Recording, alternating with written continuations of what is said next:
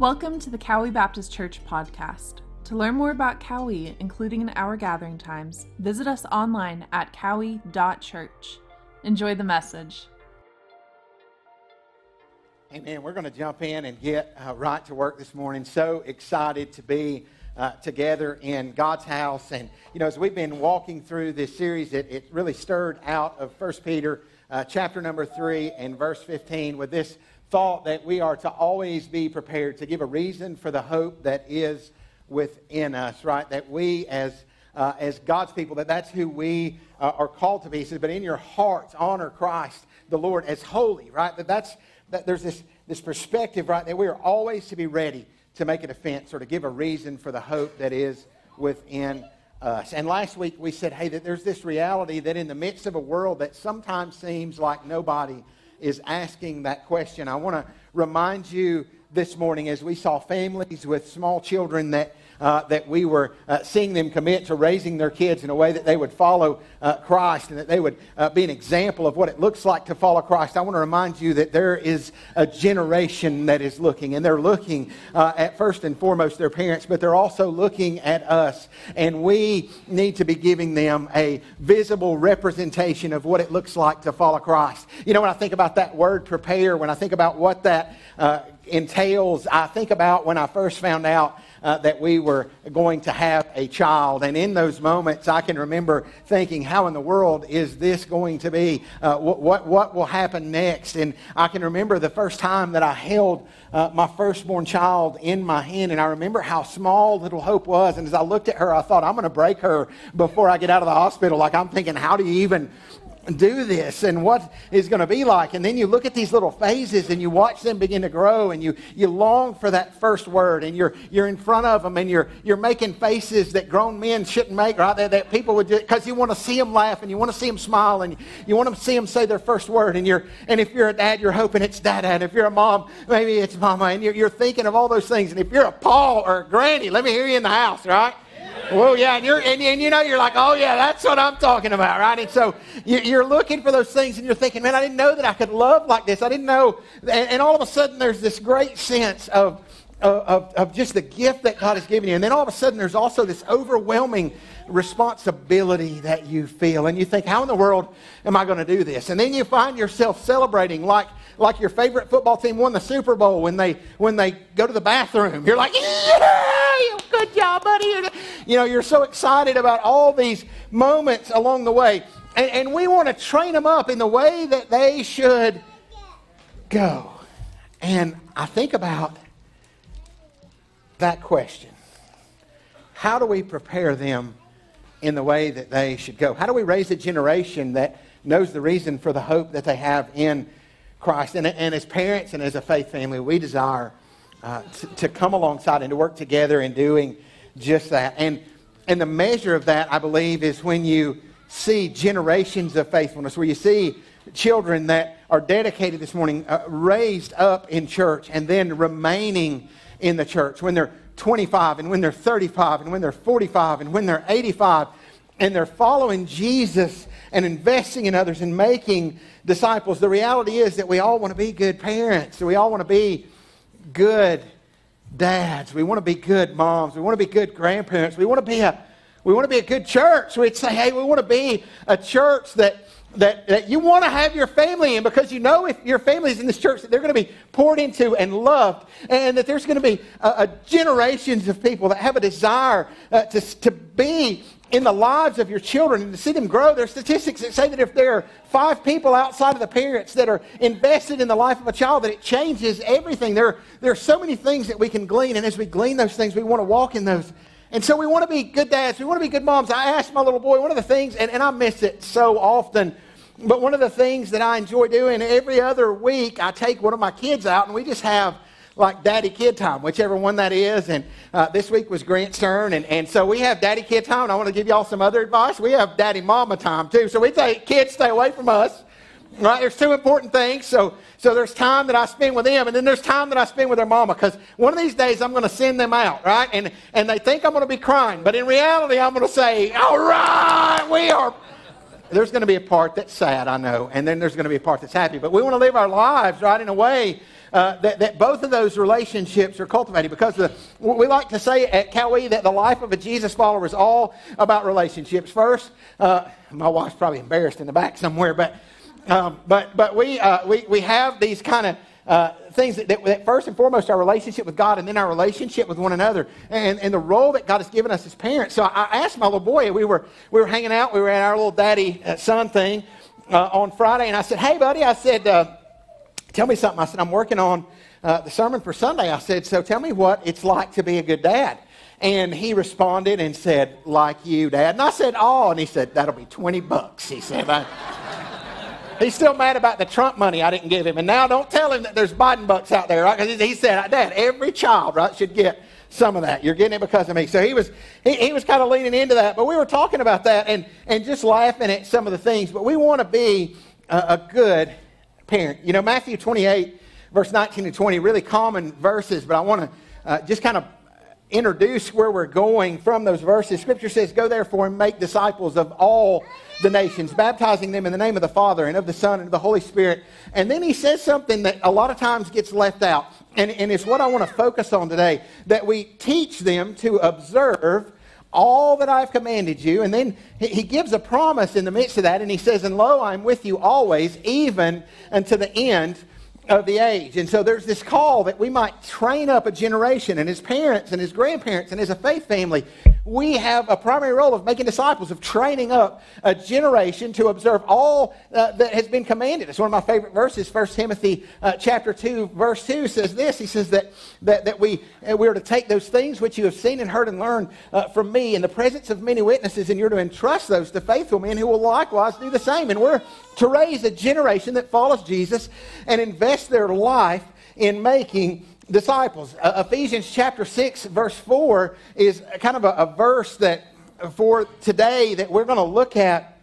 And it says, Fathers, do not provoke your children to anger, but bring them up in the discipline and the instruction of the Lord.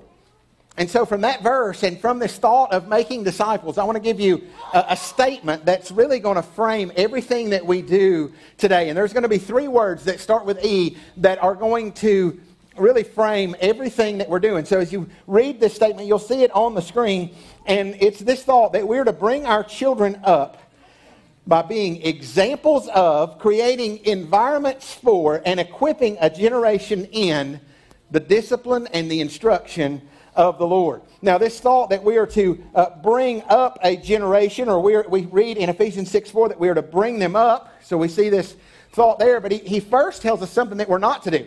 And he says, Fathers, you're not to uh, provoke your children to anger. So he says, don't do that. And so, what is that? I mean, there's this picture of this ongoing, uh, maybe this repeated pattern of treatment that results in anger and frustration from uh, a child that, that builds up this anger and resentment that's there. Now, we all blow it from time to time. We all, uh, as parents, we don't get it right all the time. But I want to tell you something that's beautiful is when we don't get it right and we're willing to admit that we didn't get it right and we're willing to model what it looks like to repent before the Lord and before our children, right? Some of the most powerful moments that I've had with my children are times where I've not gotten it right and I've laid down uh, with my daughter and my son and I've said, hey, I want you to know when daddy said this or when daddy did that, it wasn't what I should have said. And I asked God to forgive me and I ask you to forgive me. We need to model those kind of things. So we don't do that, but he says we are to do this. And so we're to bring them up. And that word for bring them up, it gives this picture that we're to look after them and we're to care for them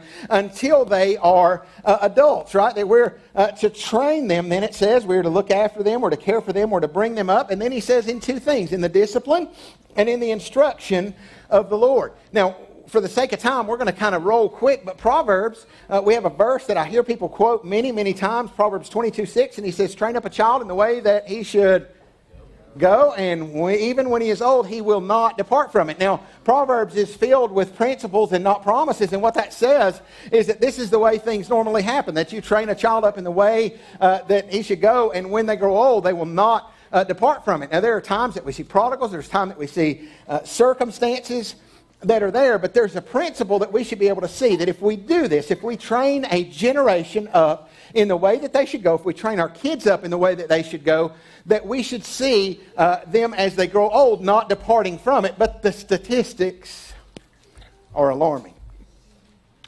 the statistics are alarming of a generation that have been raised in the church, that have found themselves in front of a body of believers where parents have been saying, I commit to raising them in, the fear and admonition of the Lord, and I commit to, uh, to, to engaging and modeling what it looks like to follow Jesus. And, and, and in those kind of situations, and children that have been in student ministry on Wednesday night, and by the way, if you have students in this room on Wednesday night, it is turned into a student worship center, and so at 630, uh, there's a student band and message and uh, little uh, same gender discipleship groups that take place following all that. So there's a just a great place to grow your children. But you're seeing kids that have been involved in student ministry that have found themselves leaving the church.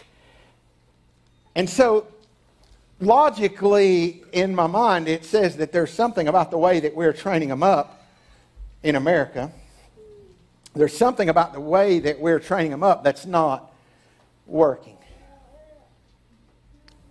Could it be that we have allowed ourselves to be a people who have, you know, I've got a mirror here on stage, and this so I can fix my hair. Um, but, but could it be that we have raised up our kids in a place that is more of a reflection of the world?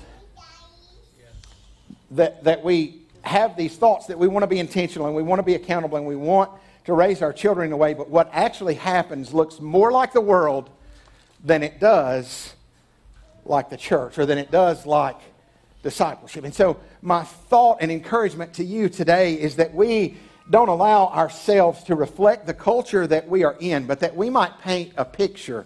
And this building, by the way, is not the church. You are the church, but we are to paint a picture of what it looks like to be a disciple, what it looks like to be the church. And I'm afraid we've traded what is the biblical norm for discipleship for a culture driven, media fueled model that has taken things that, uh, and it's resulted in families that are looking like the world instead of the scriptures. Now, it's interesting to look at statistics, and we're going to look at a few of those today. Barna found that the number one thing that parents desire for their children is if you said, Hey, what do I want for my children? the number one thing that parents, both uh, parents that would, would profess to be followers of Jesus Christ and uh, parents that would not said that I want my kids to have a good education. And there's nothing wrong with that. You would find uh, so many dreams, right? I can remember wondering, hey, will my son play football? Will my son do this or that? And so we find athletics and we find athle- uh, activities and we find all those things. And there's nothing wrong with any of those things, but they cannot be the main thing. And if there's no room for the main thing because of secondary things, then there are things that we have to examine about our priorities, right? Because our greatest desire would be that we would teach our children to walk with the Lord, to know Him and to love Him. And I'm going to give you a hint. We're going to land in this spot, but the greatest goal of us as making disciples, as teaching our kids, growing them, is not simply obedience. I, I used to think about how am I going to get my kids to obey, and that's still a, a question, right? That sometimes, and, and if your parents are like, how do we do that? But the goal is not simply obedience, the goal is that they would know Him, that they would love Him, and that they would have obedience out of love. See, there's something completely different than obedience that might be out of fear or out of uh, other motives, but, but when someone obeys out of love, and that's the ultimate goal that we might train our children up in a way that they would love Jesus and they would obey him because of that love. An, an interesting study, and I'm going to kind of weave in some statistics from this, was done uh, from a group in Georgia, and they wrote this book called Why They Stay.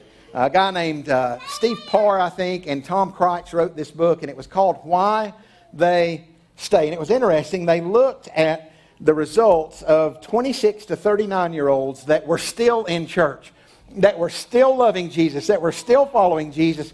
And they looked at the, at the statistical results. They looked at this survey that was done, and they said, What is the difference in these people and those that had left? What was it that, that we could find in people that have stuck with it, in people that have uh, stayed in the church and they found 15 big issues they found like 10 small issues and if you i did a little summary of some of that on uh, the website you can go to cowie.church forward slash disciple or forward slash bulletin and you'll see uh, some of those things, but I'm going to lean into a few of them. But the first thing was that these uh, students would emerge from their teenage years with an authentic relationship with Jesus Christ, that, that we uh, would see them know Jesus uh, as their Lord and Savior. And, and there was some things about that that were interesting. So there was this picture. I, I want to do just a quick uh, survey in the room. If you came to faith in Christ, if you surrendered your life to Christ and were saved before the age of 18, will you raise your hand? I'd just like to see.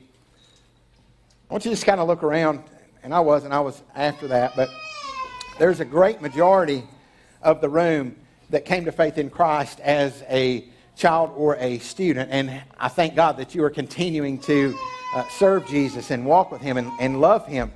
But there was, two, there was kind of some interesting things about it. One was that they came to faith in Christ, uh, you know, in, in their teenage years. I think Lifeway says that uh, 75% of people that come to faith in Christ come to faith in Christ before the age of 15. So there was this thought that they came to Christ at a young age, but not too young.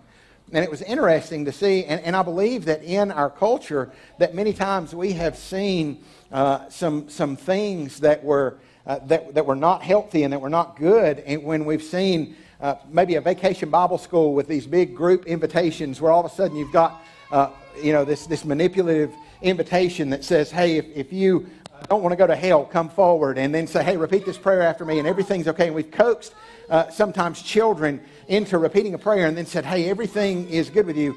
Uh, you, you are in shape without an understanding of the gospel and without uh, conviction and, and, the Holy Spirit working in their lives. And so I think there's this reality that there's a balance in some of that. That's why as a, uh, as a church, when we engage with children, it's always one-on-one and it's always uh, in an environment where we can navigate uh, some of those things with, uh, with better and just more intentionality. I was someone that uh, had responded to an invitation like that in a vacation Bible school. And then December 27th of 2002 uh, was radically saved by the Lord and just, uh, God flipped my life upside down, right? And I recognized that, that I'd never um, understood the gospel, that I'd never had a relationship with Jesus. And so we're very cautious with that. The second thing that was, was universal in all this, the ones that stayed had a high view of Scripture. And, and for the sake of time, I'm not going to go into a lot of those details. You can look at them. But what it meant was that they uh, knew that the Bible was the inspired Word of God, and there was something incredible in there. It said that it applies to everyday life. So, parents, as you lean in with your children, it, it should be that the things that we learn in God's Word, they're a foundation for all that we do, and, and they are the standard uh, that is there, that, that they uh, would would understand how God's word applies to your home. The reason that you do things. And the reality is that if you choose to paint an image of what it looks like to follow Christ and you choose to live according to the scriptures, there are going to be things uh, about this culture that doesn't, that your kids don't uh, fit into. There are going to be difficulties about it. In 1 Peter 3.15, that verse, when we say we're to give a reason for the hope that's in us, it's sandwiched in the midst of suffering. There's this reality that it's not always going to be easy, and it might even be in those difficult uh, times that we are have the ability to share the reason for the hope that we have. And so, parents, the first thing I want to share is that we have to be the example. And when we think about being the example, if we recognize that this high view of Scripture is the primary thing that makes an impact in the lives of children, in the lives of these, these uh, young adults and these adults that are still following Jesus, we've got to be an example when it comes uh, to being in the Word. Here's what the statistics said. Here's what the survey said. It said parental faith matters. If parents model a close relationship to the Lord, it seems to be the most influential thing that they can do to encourage their child to stay in the church. The family model of spirituality is the top cumulative effect on remaining active in church. I asked a question on Facebook yesterday just of, of how folks were impacted, and it was amazing the number of people that said my parents or my grandparents seeing Jesus work in their lives, the model that they had given. You know, one time when Hope was about four or five years old, I took her with me to the grocery store and we were cruising through the grocery store and she was on this little buggy and she was leaned back against me and we were cruising and I was probably doing like, because I'm like a little kid too. And so we're having fun. And this lady stops and she looks down at Hope and she says, Oh my goodness, sweetie, you are beautiful. And Hope smiles at that point. And then the lady said, You look just like your dad. And that was not the right thing to say, right? Because Hope went from that big grin to a deep frown. And, and she looked at her and she said, I do not.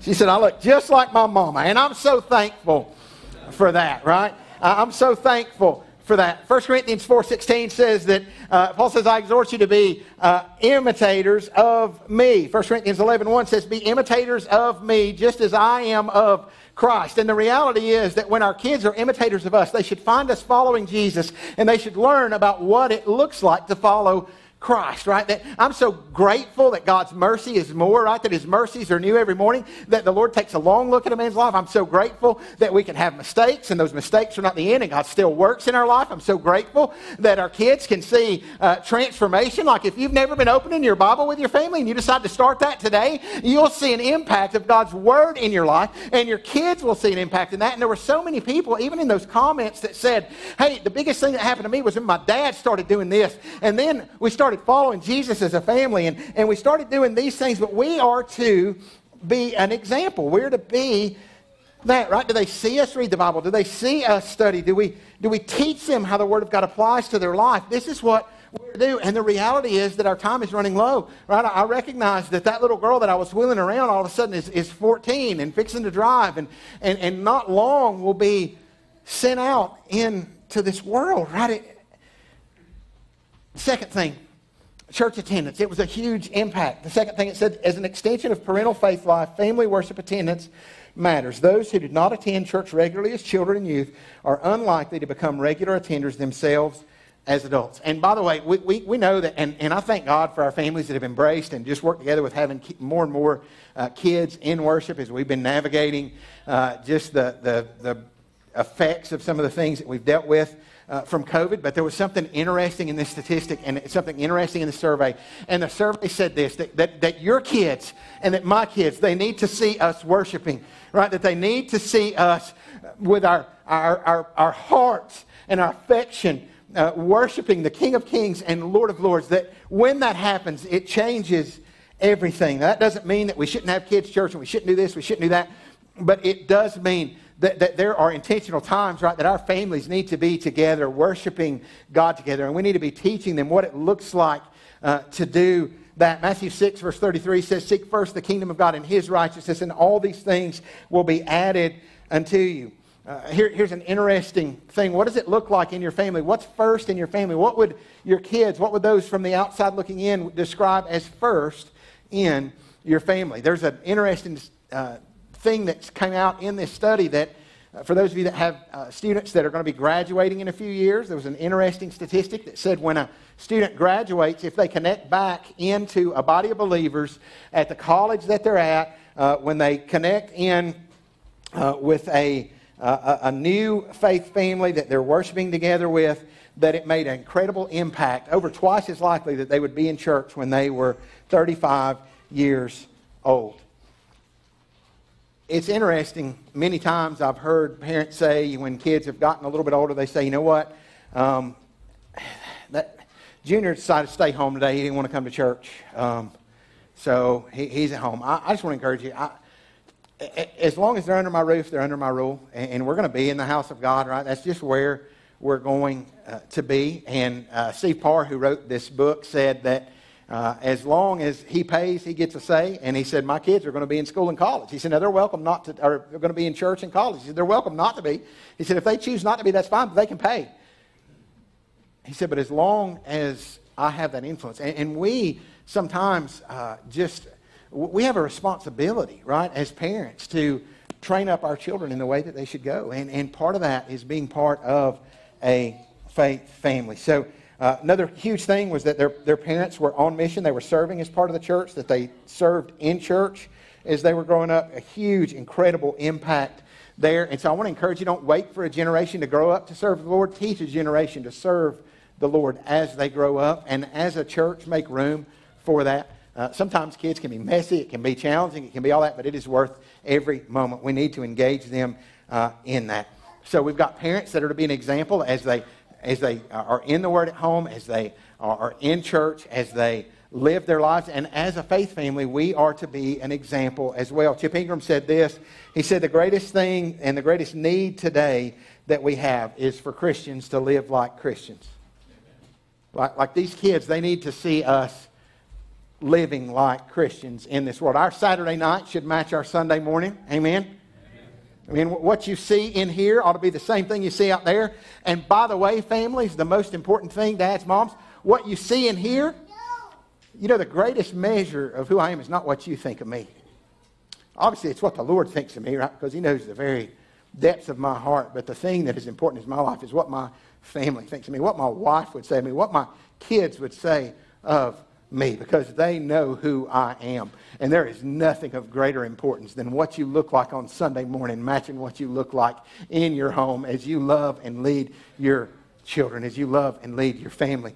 There's nothing that will change that. And we need to be a people that engage in that. The environment that we create, uh, and we're going to land this plane quick, but we need to set the thermostat right. I'm looking forward to the day that we have a vehicle that has a uh, passenger side temperature control and a driver side temperature control. Because I like just sweat as long as I can. And then I open the window and I, I, get as cold as I can. And then I roll the window back up and repeat the process, right? It's just how it works. And we, we spend a lot of time trying to make sure that our environment is comfortable, that we're able to sleep well, and we got the right temperature, and we've got all those kind of things. But we, as parents, we need to be more concerned with the spiritual temperature in our home than anything else. See, a, a Christian home is not just a house full of Christian people. It is a place where kids grow up, and they grow up in the discipline and the instruction of the Lord, where, where there's wisdom that's applied. One of the things that kids said is when I grew up in my home,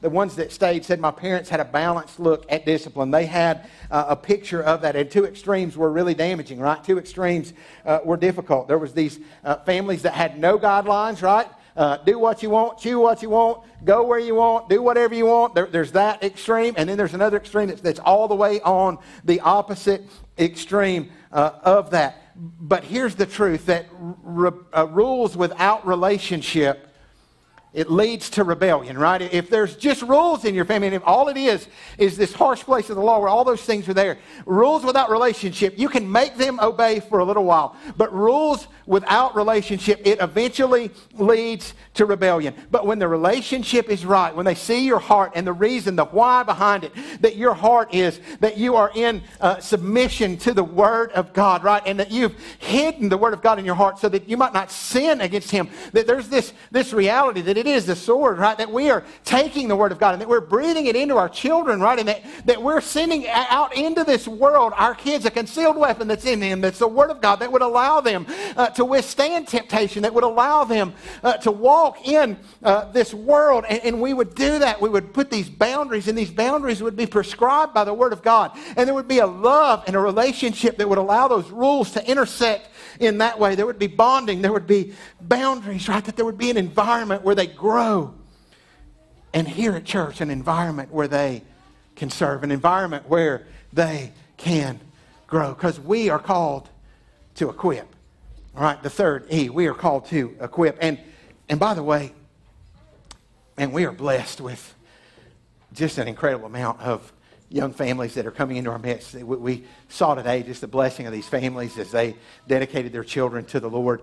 Uh, we, I, I, want to ask you as a faith family just to be praying about uh, just our next steps and our, our KidMin. We are, are filling up with the capacity that we have right now. We filled up this week by Thursday, uh, where we, we, uh, we just always have a waiting list of kids being able to come into our KidMin. And I just believe with all my heart that it is time that we engage in a greater way as we pour into these children. When we first uh, walked into the dynamic with COVID, there was this reality that everything kind of came to a pause, and we began to examine what does all this look like in the future? How does this work? And all those things paused. And then we had a great number of, of uh, volunteers, of senior saints that were part of that group that just said, you know what, I love pouring into these children and, and growing that. And then there was anxiety about, you know, just health safety and all the things that are there. But as we've walked through and as we've seen these young kids that they don't get it or give it very easily. And, and I just want to, to pray together that we might be able uh, to engage in a greater way uh, in that, that we might be able to expand the things that we're offering, that we might be able to serve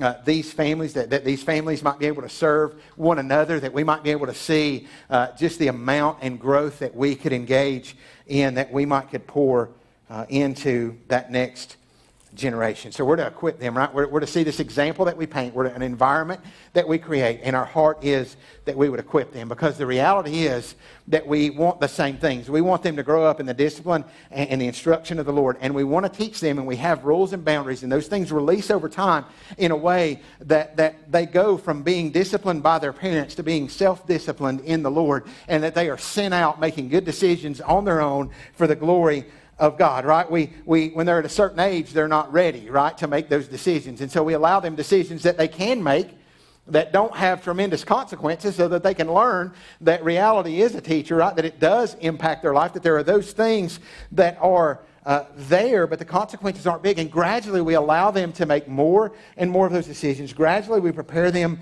to be released. We teach them to serve. We teach them about Jesus. We engage in those things. We teach them uh, to live their lives not for themselves, right? We're in a selfie generation, right? It, we're, we're, in a place we don't even need mirrors. We can just look at our phone. And, and while we're there, once we get our hair just right, we can take 1,112 pictures and we can send them out and we can post them on social media and we can hope to get some likes and we can do all those kind of things. And the culture that we're in, it's me, me, me driven. It's self driven. But we, as the people of God, are to consider others as more important than ourselves. We're to have the mind of Christ, right? We're to give our lives. We're to live our lives in service to one another. And we're to teach our kids we're to equip them and, and give them opportunities for that. We're to, to walk with them in that. In a book I was reading, I want to read a couple of quotes and I'm closing, but it says you cannot be a Christian family. It's called What is Family Discipleship? It's the name of the book, but it says you cannot be a Christian family if you are not a disciple making family because your family cannot truly follow Christ if you're not doing what Christ commanded, trying to become more and more like Him and leading others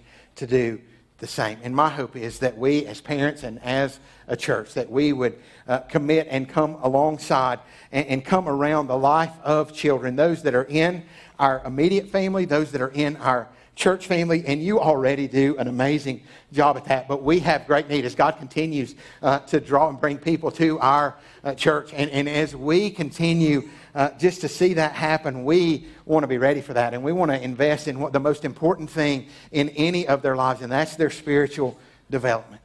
And so, parents, families, God's not called you to do that on your own. He's not called uh, you to, to, to, to, walk in this uh, in your own strength. But what He has called you to, He will equip you for. And it is my heart that as a, as a church that we could continue and, in our kids' ministry, and our student ministry, that, that much of their time would not only be poured into your students and in your children, but into parents as we equip you to do what God has called every one of you to do, and that is to be the primary discipler of your children.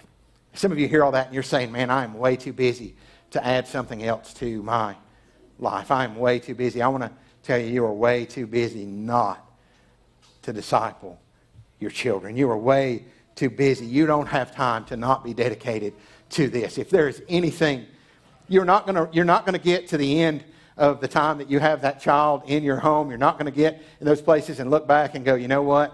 Um, I, I, wish I'd, I'd worked more. I wish I'd done this more. I wish I'd done that more. We, we have a limited amount of time to make a difference. But here's the thing following Jesus is not adding something else to an already busy life. Following Jesus is having Him the center of everything in your life. Deuteronomy 6 gives this beautiful picture, right? That, that, that, that we would see a people that would love God with all their heart and with all their mind, and that they would, that they would teach their children as they would rise up and as they would lie down and as they would walk along the way. Uh, there's this picture of every part in their lives, that those places would be places that we would make disciples, that we would uh, be quick to tell the stories, that we would be quick to remind them uh, how God's mercy is more, right? We would be quick to remind them of the grace that's been extended to us, of who had delivered us out of bondage, right? Because God, God desires that every part of your life be centered on Him. We can't have a separate part of our life that looks like the world and then a separate part of our life that we try to paint a picture of the church. See, that doesn't work or fool anybody, especially our kids. But what's happened is that, that that desire to honor Christ and that desire to lead our kids has to override everything else in our life where we give ourselves to the call of making disciples, that we give ourselves to the cause of Christ. Because the truth is, we're always discipling our children, either for good or for bad. Every day we're teaching them. Every day we're painting a picture of something or we're reflecting this world. I want to read a quote by Charles Spurgeon, and I want to challenge every family to resurrect an altar in their home. You know, I, I can remember Zena Pearl Brogdon, who's our oldest church member, or our longest uh, church member. And I remember talking to her one day, and I was talking to her about her coming to Christ, and, and she was telling me about how her family would gather. And she said, You know, we'd have this family altar. She said we would pray together and we would read God's Word together. We might call it family worship today. You know, last week we talked about just this call to corporate prayer, just this call that we might uh, express our dependence on God in this place. I want to encourage you to express your dependence on God in your place, right? That our homes, no matter how old you are, no matter where you're at, that we might resurrect a family altar, that we might resurrect uh, a time where we would gather and where our kids would see us worship God throughout the week, where, where, where we would engage in His Word and we would pray and we would teach them to pray, that we would encourage them, that we would engage with them. Here's what Spurgeon said He said, But once let the family altar be forsaken. And let parents forget the natural duty of ordering their households before the Lord. And you may guard the church as you will but your labor will be in vain. You have cast down her hedges. The bear out of the woods shall waste her, and you have taken away the tower of the flock. And when the wolf comes, he will find the sheep an easy prey. Christian parents, with all my heart, I would say to you, do not sin against the child by your ill example or by your negligence as to his salvation, but seek the Holy Spirit that to your own offspring you may fully discharge the solemn duties which providence and grace have thrown upon you. It is my hope that we, we would take the things that were said in this altar, that we would take those things that these parents said that, hey, uh, we're inviting accountability and intentionality, and we, we desire to raise our children a way. And really, where the rubber meets the road is what we do with those commitments. There's a lot of things I've committed to and said, man, I'm going to do this and I'm going to charge. Man, the execution of that makes all the difference. And I'm going to close. We're going to worship. We're going to we're going to sing a song um, that says, Yet not I, but Christ in me. And I, I just want to tell you, man, you can't do this on your own. There, there's, there's nothing in us that could do this on our own. But I want to tell you something. If you're in Christ, Ephesians 2.10 says that you're his masterpiece, that you're his workmanship, that you're created in Christ Jesus, that you're his, you're, you're his poema, you're his painting. There's something beautiful that God is doing in you and the desires to do through you. And through the power of the gospel in our lives, we no longer say, you know what, I can't do these kind of things, but with Christ in us, as He lives His life in and through us, we are able, we are equipped, and He will, I mean, He said, he said draw near to me, and I will draw near to you. We have the ability to walk in what He has called us to. Joshua 24, 15, we see this incredible picture, and, and I want to invite you just to stand, and I'll I'll keep talking. The band's going to come. But we see this incredible picture of uh, just this declaration. Joshua says, You know what? He said, I don't know what everybody else is going to do. He said, You can serve the gods that were on the other side of the flood. He said, You can do all those things. But he says, I'm going to tell you what I'm going to do. He said, As for me and my house, said, We're going to serve the Lord. And, and it's my hope that there might be a people that are renewed today that that every household in this place, every household that's connected online, that you might have that same kind of declaration. I don't know what the rest of the world's going to do. I don't know what culture is going to do, but I see the direction that they're going. I don't know what the rest of this I don't know what the rest of the world is going to do, but as for me and my house, there needs to be some men that'll rise up and say, you know what? I know that God has called me to lead. Did you notice he said fathers? Did you notice that? We've got a generation, and I thank God for the investment of moms. How, I am so grateful for that. But we've got a generation that says, hey, the moms can do all that kind of stuff, and the moms, but the responsibility, if you notice in this passage, was given uh, to the dads. He said, fathers, he said, don't exasperate your children, don't drive them to anger, don't provoke them, but he said, you raise them up. He said, you rear them, you nurture them, you raise them up in the discipline and the instruction of the Lord. There needs to be some men that'll say, you know what, I'm going to go home and change the temperature. And if it's not good for my kids, it's not going to be good for me. There's a purging that needs to happen in the houses of God's people where we say, you know what, we're not going to let the garbage in. If there's TV that's on, we're not going to wait till the kids go to bed to watch it because if it's not good enough for them, if it's not something that's wholesome for them, then it's not something for us. We need to be a people that will say, you know what, we're going to take the holiness of God seriously. We're going to not haphazardly approach the very throne room of heaven. And we're going to remember that it was His grace and His mercy that allows us to approach And we don't come saying, you know, uh, man, I know that I'm forgiven, so I'll just do things haphazardly as I please. But we come knowing the cost of our salvation. We come knowing that it was Jesus Christ on the cross of Calvary that purchased and bought. Scripture says that you've been bought with a price. Therefore, glorify God in your bodies. We need a generation of people, a generation of men that'll rise up, that'll stand up, that'll say, you know what, as for me and my house, we're going to serve the Lord. We're going to live for Jesus. We're going to have a home that honors Him and serves Him. And I can't do it on my own. We need a people that'll say, you know what? There's nothing in me. There's nothing good enough in me. There's nothing that I can do on my own. But with Christ in me, with Christ in me, I'm going to live my life out of an overflow of what He's doing. I'm going to spend time with God. I'm going to get up in the morning. I'm going to be an example to my family that they might get up and they might find me in the Word of God, that they might find me worshiping God, that they might find me on my face before God and out of an overflow of that, that I might live life for the glory of His name. We need men like that. And the only way you'll do it is through the power of the Spirit of God in you and through dependence on Christ. And my hope is that today that we might, that we might be a people that would just say, you know what, God, I surrender everything to you, Lord. There's nothing that I want more than to be who I'm supposed to be, to be an example, to create an environment, and to equip my children, to equip a generation to follow Him. Father, we ask you, Lord, to do what only you could do in this place, God, that you might help us, Lord. God, we're not able on our own, Lord. There's nothing good in us. God, we don't have strength, Lord. We make commitments that we, how that we, we don't keep. Lord, help us to be intentional. Help us to, to live, Lord, out of an overflow of a relationship with you. God, may we declare today, Lord, ask for me and my house. We're going to serve you. We're going to live for you. God, as we enter into this time, Lord, as we worship, God, I pray folks would be obedient, Lord, whether it be that they want to come to an altar, whether they want to call on you uh, from the place that they sit, Lord. I pray, God, that there would be surrender, God, that there would be dependence, Lord, that there would be change. Lord, that only happens in the power of your Spirit. God, help us to, to spur one another along. Lord, we love you. God, if there's someone here that's never surrendered their life to you, never trusted you, God, I pray, Lord, that you would draw them in the power of your Spirit, God, that they would understand that, Lord, it is only uh, by your grace, Lord, that they're saved. God, that it's through the cross of Christ, Lord, not the work that we have done, but the work that has already been done. And God, I pray, Lord, that, God, you might draw them, Lord, that they might be willing to turn from their sin, Lord, to repent of their sin, to change the direction that they're going, God, and to follow you.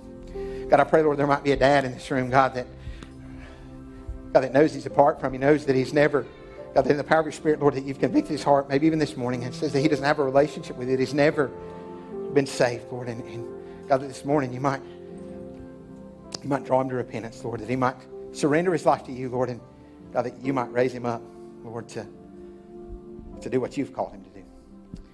God, we trust you, Lord, and we ask you, Lord, to do what only you can do. We ask it in the strong and the mighty name of Jesus. Amen. Let's worship together.